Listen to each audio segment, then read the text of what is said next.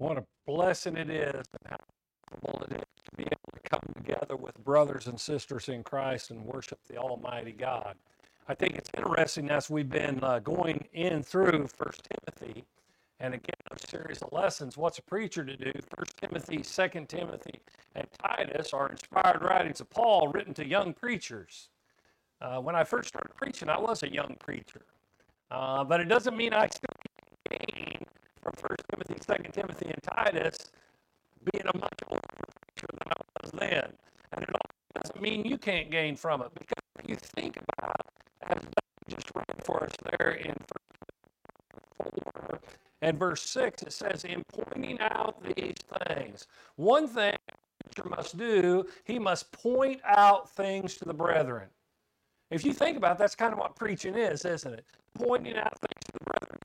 Come On down, Lord willing, we'll get to that text next week. Prescribe and teach these things. Point out these things, prescribe and teach these things. So a gospel preacher has a responsibility, of course, to be an evangelist. We looked at that at the preachers' meeting this last Monday, uh, the area-wide preacher meeting. But you look at that. So we've got to reach out to the lost and dying world with the saving message of Jesus Christ. That doesn't just fall on the minister, preacher, evangelist. It does fall on them, just on. That's also your responsibility. And we're to uh, entrust this to faithful men who will be able to teach others also. And I've made the point so many times if you entrust the gospel to unfaithful brethren, they'll do absolutely nothing with it.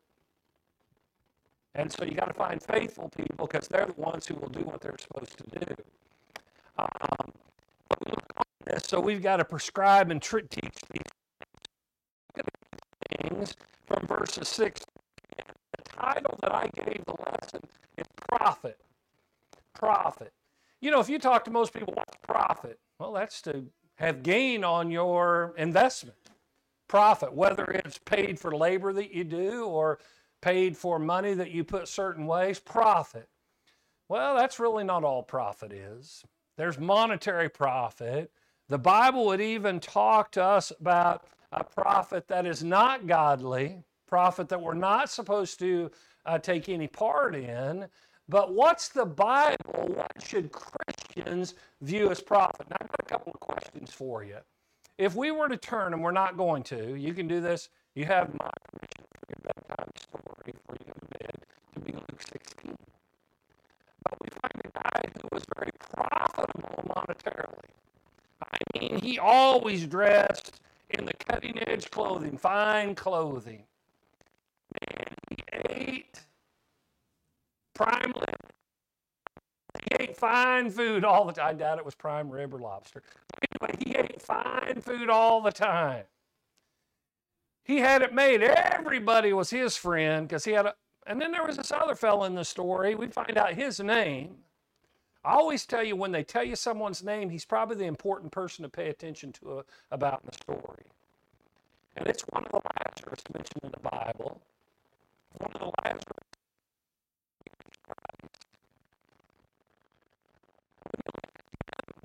Physical eyes, to be honest with you, he looked like a pretty poor excuse of a human being. But through God's eyes, he didn't. Because he's the one, when his life ends, is taken by the angels and he's comforted. Wow. So it isn't always, matter of fact, it's seldom, how it appears through our eyes.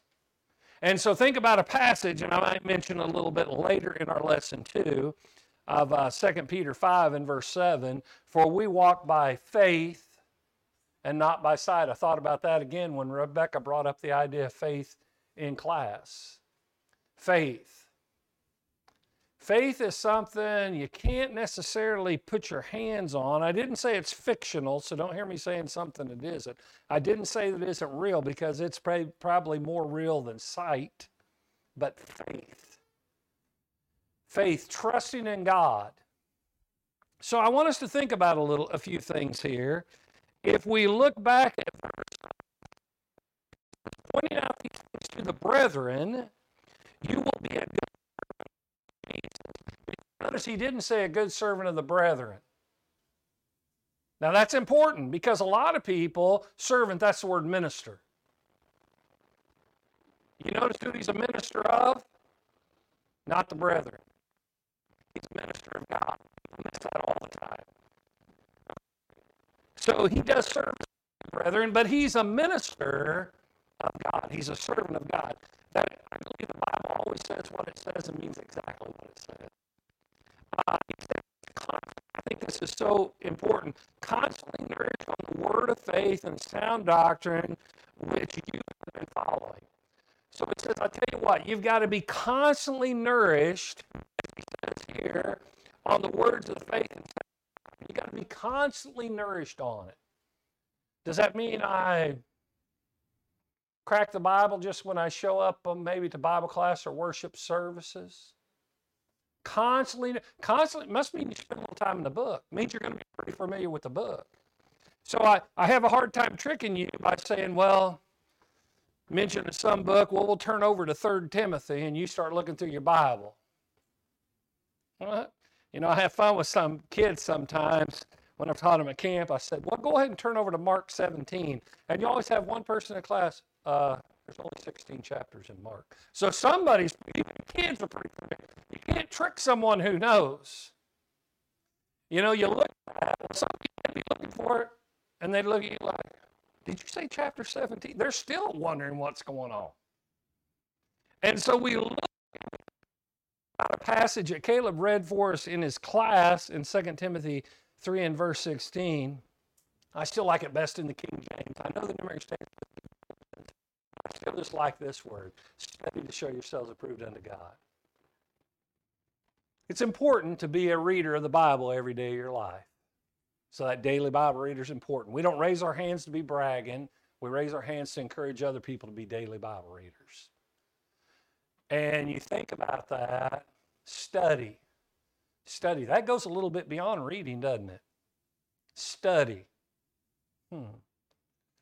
Well, I can tell you when I was going to school, I didn't always study like I should. And if I could find a way to pass a test without study, that was the best way to pass the test to me.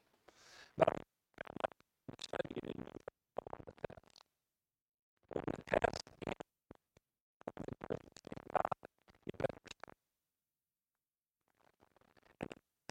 we're doing it right now. We're being tested every day of our life. But we've got so constantly nourished on the word of faith and sound doctrine. I think about another one because sometimes people don't understand this. Uh, Matthew chapter 7 verse 21 Not everyone says me, King of heaven, but he that does will my Father who's in heaven. So it isn't enough just to study it. Do you got to live by it? I was interacting with Phil Sanders on his program today. It was a great one today. I mean, a great one today. I thought he did an awesome job today, especially the second half of it when he got into uh, believe and be baptized, repent and be baptized. He was hammer on. He was good in the first part too, but you know, the point is, it isn't just enough to know it. You've got to trust God. And if you trust God, you obey Him. And if you don't obey Him, it's because you really don't trust Him. Now, get ready. That's going to get real hard here in this part about profit. So I want you to think the Bereans mentioned as more noble than the Thessalonians in Acts 17 and verse 11 because they searched the scripture. I got an idea they were daily Bible readers. They searched the scriptures daily. Wow. Joshua chapter 1. I really like Joshua was over for maybe the best known leader of mankind in the nation of the children of Israel. Maybe with the exception that you've seen David, maybe it's greater, but I don't even know if they would, but Joshua, he's going to take over the leadership, and he tells him to be strong and courageous, be strong and courageous, strong and very courageous. But also another thing he says in Joshua chapter 1, let's look at this real quick. Slow down and read it. Joshua chapter 1, I'm going to read verses 6, 7, and 8. He tells him here, Be strong and courageous, for you shall give this people possession of the land which I swore to their fathers to give them.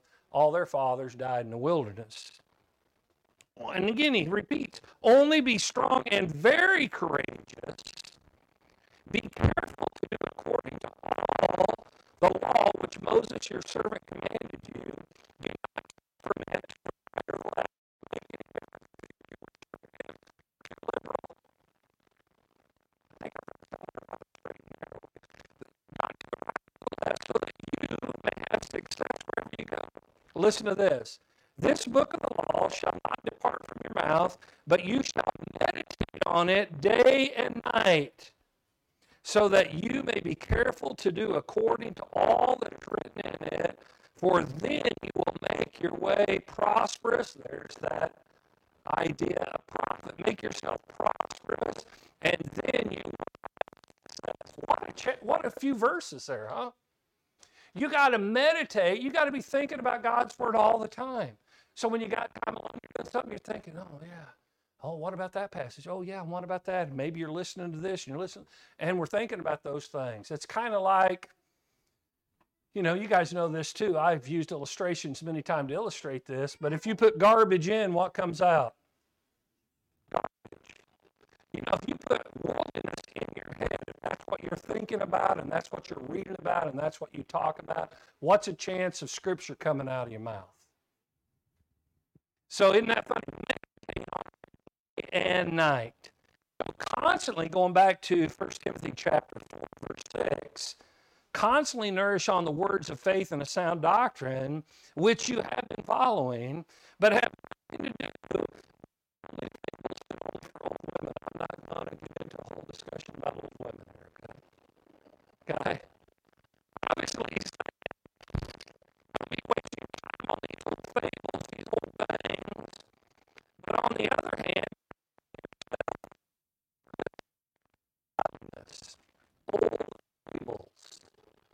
ungodliness, something besides Scripture.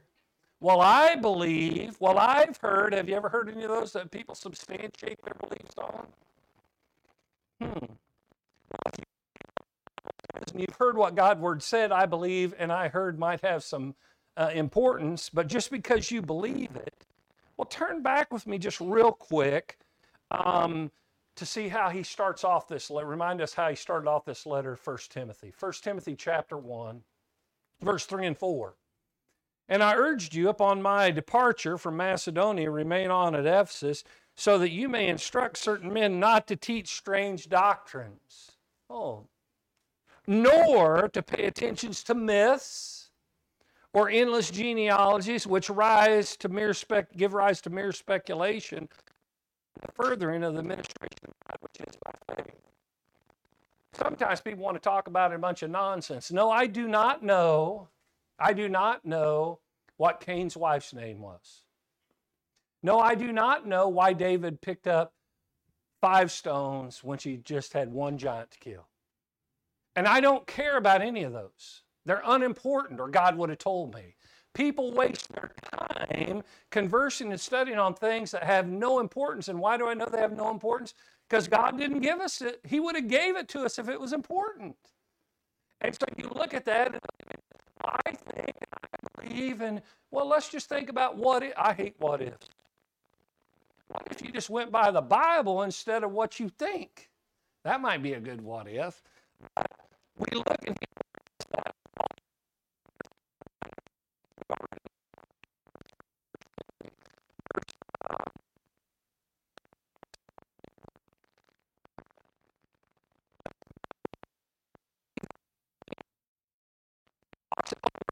last week, even the idea they're going to forbid certain things there at the beginning of chapter 4.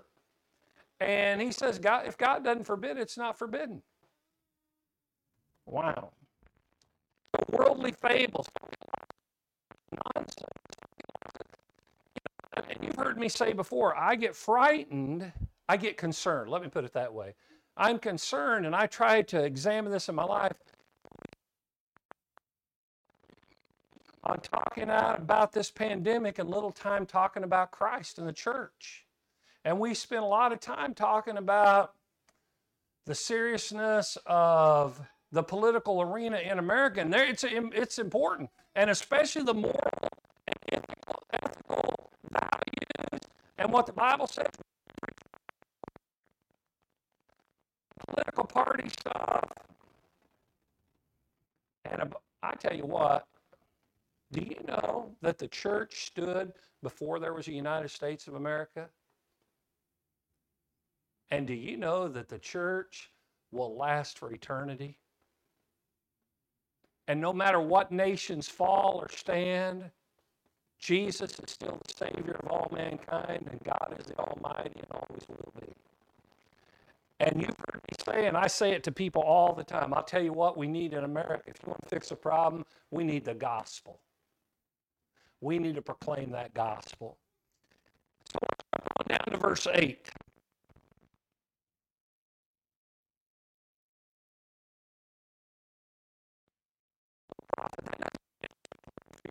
Body. That doesn't mean it isn't important to eat right. That doesn't mean it isn't to exercise. But understand it only has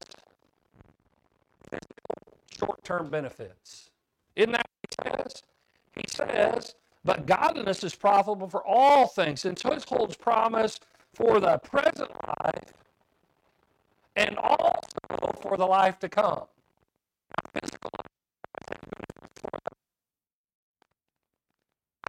A few passages and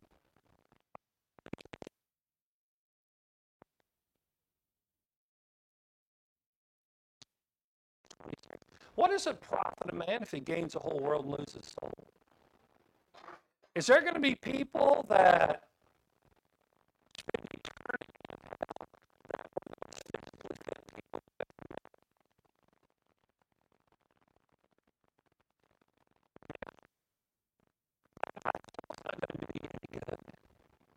So he says, what does it profit you if you get, is there going to be some rich people in hell?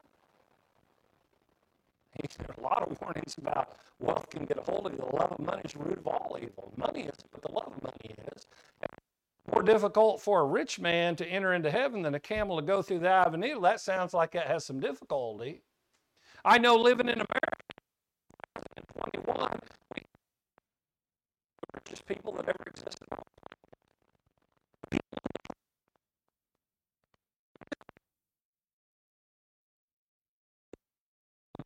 And that's what he gave us. So we got to give back to him. You know,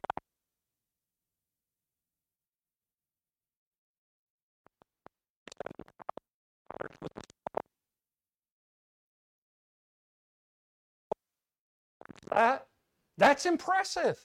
You're to be committed. Wow. Well, you know why we're able to do that? Well, one reason because people want to serve God. The other reason is because God's given us so much. You know, maybe some people had to make adjustments. Maybe they couldn't go out and eat as much as they always had. Maybe they couldn't go do this as much as they always did because I got to do this so I can give to this.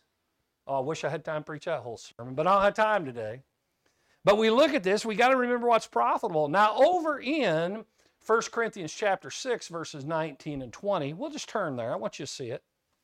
1 Corinthians chapter 6, verses 19 and 20. So this is not say you shouldn't take care of your physical body. You know, you shouldn't do things that you know damage your body. Now, I'm going to get myself in trouble because when I want to preach that and why we shouldn't use tobacco, everyone's amen in that one. But when I talk to you about going to the doctor and he tells you you need to lose 30 pounds, now all of a sudden, well, you know, he told you that's bad for you you're not doing it. Well, see, and now I'm getting quit quit preaching and went to meddling, didn't I? But you know, let's see what it says here. Or do you not know that your body, talking about this one right here, is the temple of the Holy Spirit who is in you, whom you have from God, and that you are not your own? Do you know you're not your own? You know you're owned. You've been bought with a price, therefore you're to glorify God in the body. He says that. Verse 20. He says, You got to remember the reason you exist on the earth isn't to eat, drink, and be merry, isn't to be fat and sassy. The reason you live here is to give glory to God. Make sure that you lift Him up. Boy, it's easy to lose sight of that, isn't it? It's easy to let the cares of the world, things go on, maybe some distraction.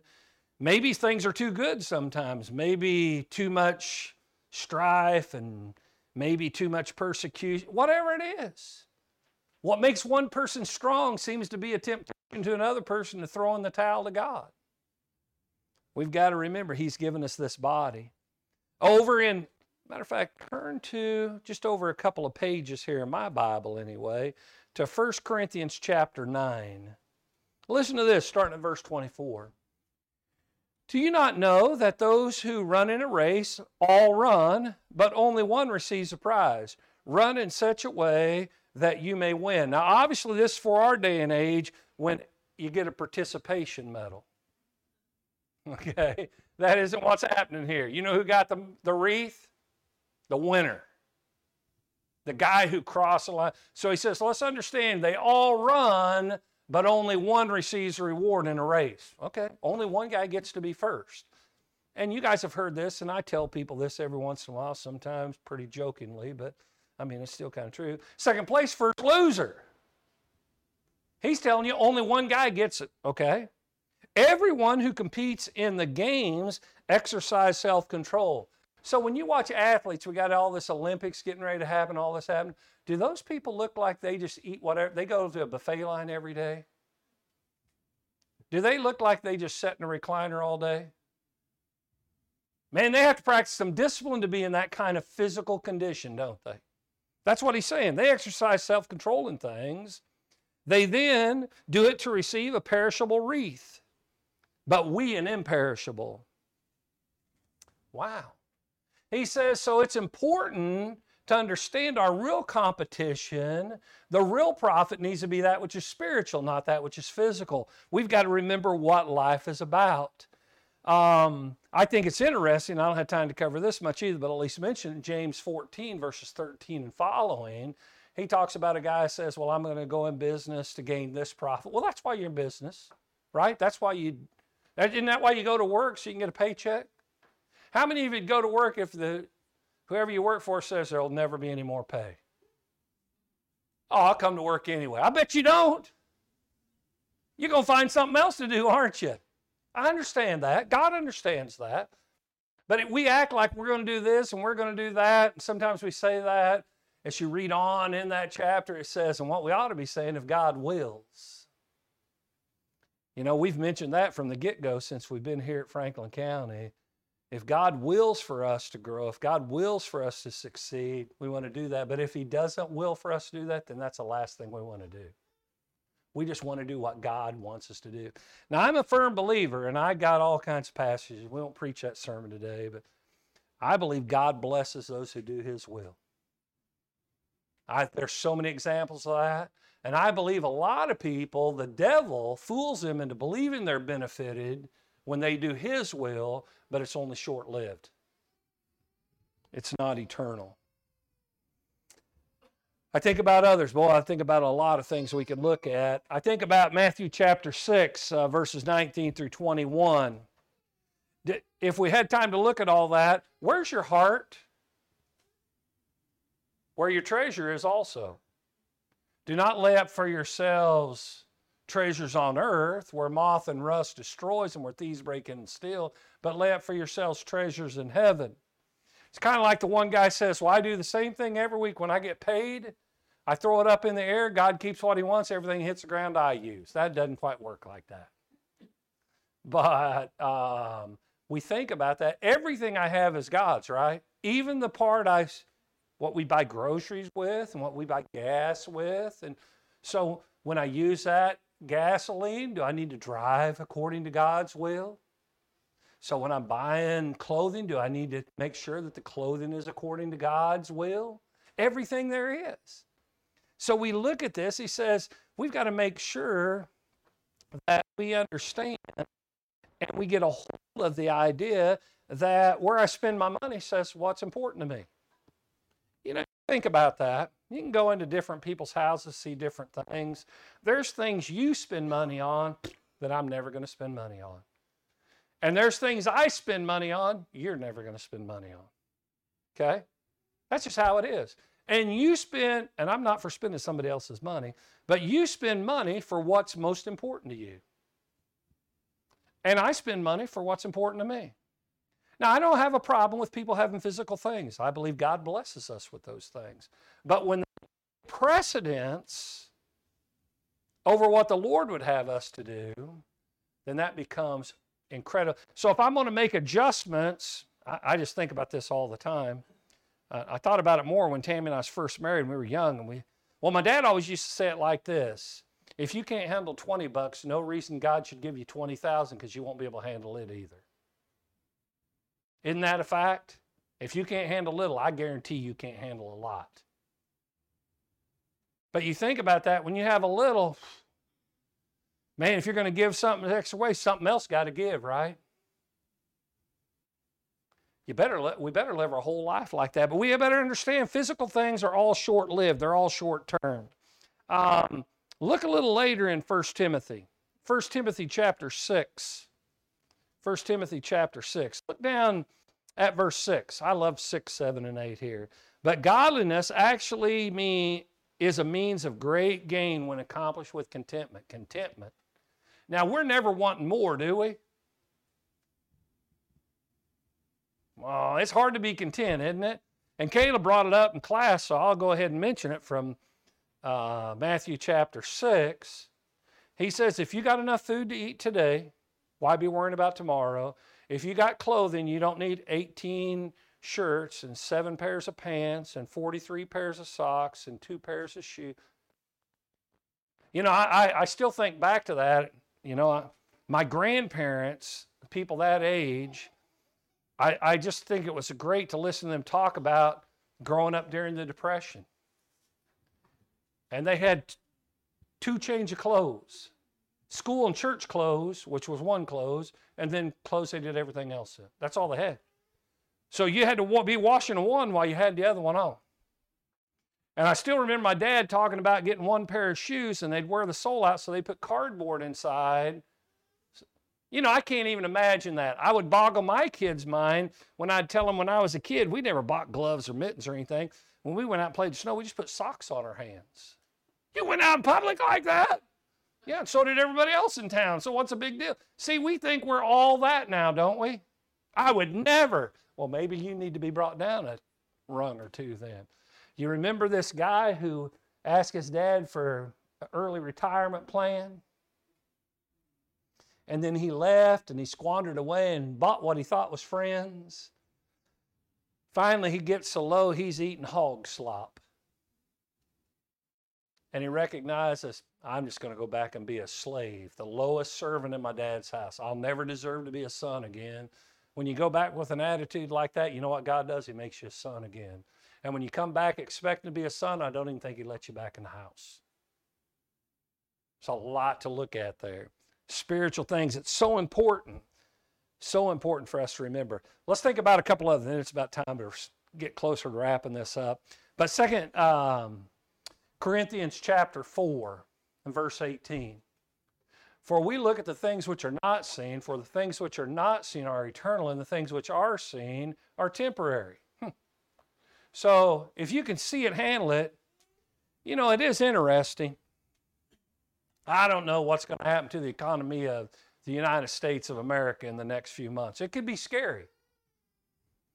All I know is God's in control, He'll take care of me.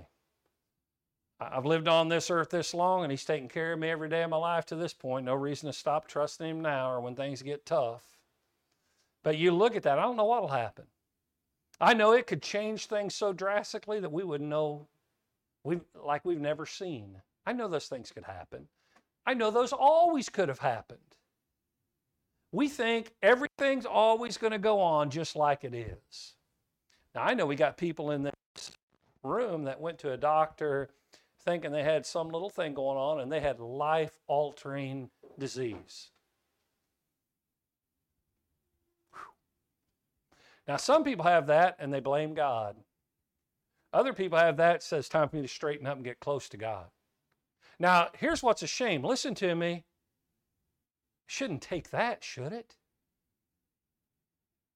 Hopefully, we're not that arrogant that we've got to be hammered with something like that to wake up. Isn't that? But if we're honest, sometimes we get so physically wrapped up in things that we forget what's really important. I think back to something, it took me back to one of the first men's meetings, and anyone knows me knows I hate men's meetings. But one of the first men's meetings I ever went to, and I was young, 18 years old. Tammy and I hadn't been married very long, to a men's meeting, and I remember One of, one of the things they needed was the lawnmower they had at the church house. See how I use that word? A church house. That's an inside joke for some people. But went to the church house and the mower broke down. And I remember one guy in the men's meeting, he says, Well, I just bought a new one so you could have my old one. And one of the other guys says, Why don't you bring us a new one and you keep the old one? Isn't that how we do, though? We want to give the church the hand me downs, the leftovers. Something wrong with that.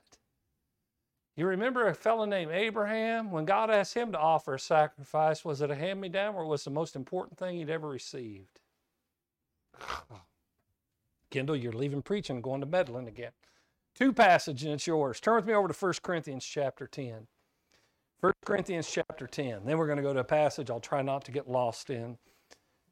1 Corinthians chapter 10 and verse 33, the last verse. Just as I also please all men in all things, not seeking my own profit, but the profit of many, so that they may be saved. Is that how we're supposed to spend our money and our time? Making sure that we spend our money and our time in a way that will reach. So I don't care what you're doing. Do we need to think about inviting people to church services and uh, making a statement about something of the Bible or whatever it is? We need to be making. I always ask myself when I walk away from something, now if Jesus would have been in my shoes there, what would he have said? Now I think that's wrong. What I just said was wrong. I should have asked that before I walked into the situation. Not to ask, well, would Jesus do anything different? Maybe I should ask that before I do the wrong thing and make sure I'm doing the right thing. We've got to hold on to that. So, profit. Whenever I think about the idea of profit, as the Bible says, I have to go to Philippians chapter 1. So turn over there with me. I'll read a few verses and the lesson will be yours. Verse 21 For me to live is Christ, and to die is gain. Do you hear what he just said? If I'm going to be living here on this planet, it's all about Jesus. But he just said, and I want, do you really think that way? Best thing that could happen to me today is I die. I don't think like that. He says to die is gain. What's he mean? But if I am to, now he's sick at this time and imprisoned and he's getting old. But he says, but if I am to live on in the flesh, this will mean, not it might mean, this will mean fruitful labor for me. And I do not know which to choose. So I don't know what I should choose to die and be done with this or ask for more days so I can be more fruitful in saving souls. So, what's he say? I like the King James here, that's words when it says, I'm strait betwixt the two, just because no one talks like that anymore. But verse 23 in the New American Standard says, But I'm hard pressed from both directions, having a desire to depart and be with Christ, for that's very much better. Not better, not much better, very much better to go home and be with Christ. Yeah, I won't have to worry about if it's going to be hot and humid tomorrow. I won't have to worry about what's going to happen with the economy of the United States. I'm not going to worry about it anyway, but I don't have to be concerned about it. I don't have to be concerned about any health problems. I don't have to be concerned about any monetary situation, nothing. Yet to remain on in the flesh is more necessary, not for my sake, because it'd be better to die and go and be with Christ, he says. But I think Christ must have me here for your benefit. Isn't that what he's just saying? Convinced of this, I know that I will remain and continue with you all for your progress and joy in the faith. Wow. Why are you here? Why are we here? Well, if I was there, I would be happier than being here. But why am I here? It's obviously to help somebody else, isn't it? To help the brethren to reach out to the lost, to accomplish God's will, to give, give, give Him the glory and the honor. You know, too many times we put off till tomorrow what we should be doing today. You sure there's going to be a tomorrow? You guys have heard me say that all along. I always think tomorrow. I think about that time, tomorrow, tomorrow, those song. Well, you know what? Yesterday, I spoke as though today was tomorrow, and I woke up this morning, and guess what? Tomorrow had disappeared, and it was today again. Tomorrow never arrives. We've got to live for the day. If you're here today and you've not obeyed the gospel, you need to today. If you're a brother or sister in Christ and you need to ask for the prayers of the church, you need to do it today. If you've sinned and you need to confess that sin and repent, you need to do it today. Today is a day of salvation. If we can assist you, please come as we stand and sing.